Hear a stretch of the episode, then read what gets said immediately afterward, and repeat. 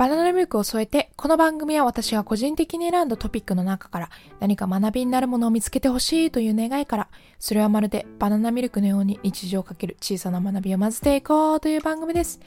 ホスター私、いくみです。皆さん、こんばんは。またまた長くお待たせしてしまいました。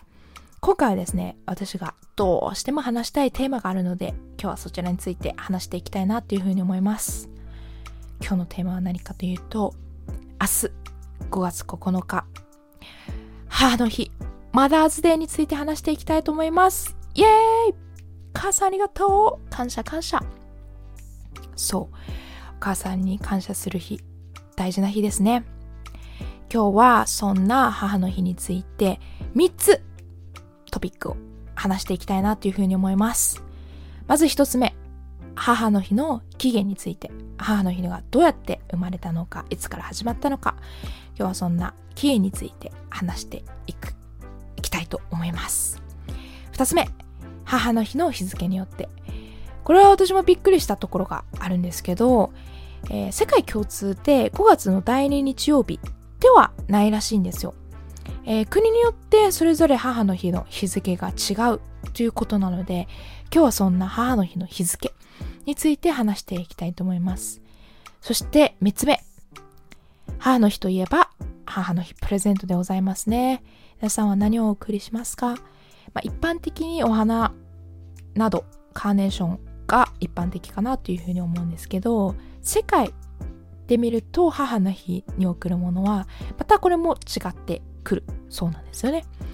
今日はそんな母の日の起源、母の日の日付、母の日の贈るものについて話していきたいと思います。最後までお付き合いください。それではお楽しみください。まず一つ目、母の日の起源について。日本の母の日はアメリカの習慣から来ています。初めて母の日が行われたのは1907年5月10日です。女性参政権運動家だったジュリア・ウォード・ハウの娘、アンナ・ジャービスが亡き母の追悼式にてカーネーションを捧げたことがきっかけとなり、翌年の1908年にシアトルの百貨店で母の日の催しを始めたことにより全米に広がっていきました。日本では1914年頃から教会など一部で人選され始めていますが、一般的になり始めたのは1950年頃からだと言われています。起源はちょっぴり悲しいエピソードから始まったわけですね。では続いて母の日の日付についてアメリカや日本と同じように5月の第2日曜日を母の日と定めている国はオーストラリアなどを含む一部の国です。イギリス、アイルランドでは四旬節、これはキリスト復活前の40日間の期限のことなんですけど、に入ってから第4週目の日曜日にあたります。そのため日本より少し早い3月に母の日をお祝いします。えー、日本と同じ5月ですが、最後の週の日曜日にお祝いする国の一つがフランス。しかし、キリスト教の精霊降臨の日と重なる場合は、1週間後になるので、6月の第1日曜日となります。日本ではお花をあげるのが一般的なので、春のイメージが強いですが、冬にお祝いする国にもあります。1年のうちで一番早く母の日が来るのはミャンマーになります。ミャンマーは1月の満月の日。逆に1年で一番遅いのが12月22日にお祝いするインドネシアになります。これ各国によって本当にバラバラなんですね。そんな日付は違えど、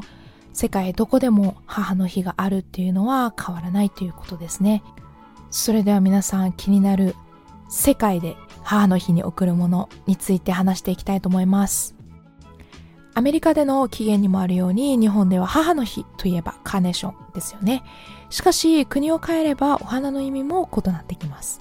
フランスでは驚くことにカーネーションはお葬式の際に個人へ贈られるお悔やみの花として知られているため母の日に贈る花やプレゼントは人それぞれのようです。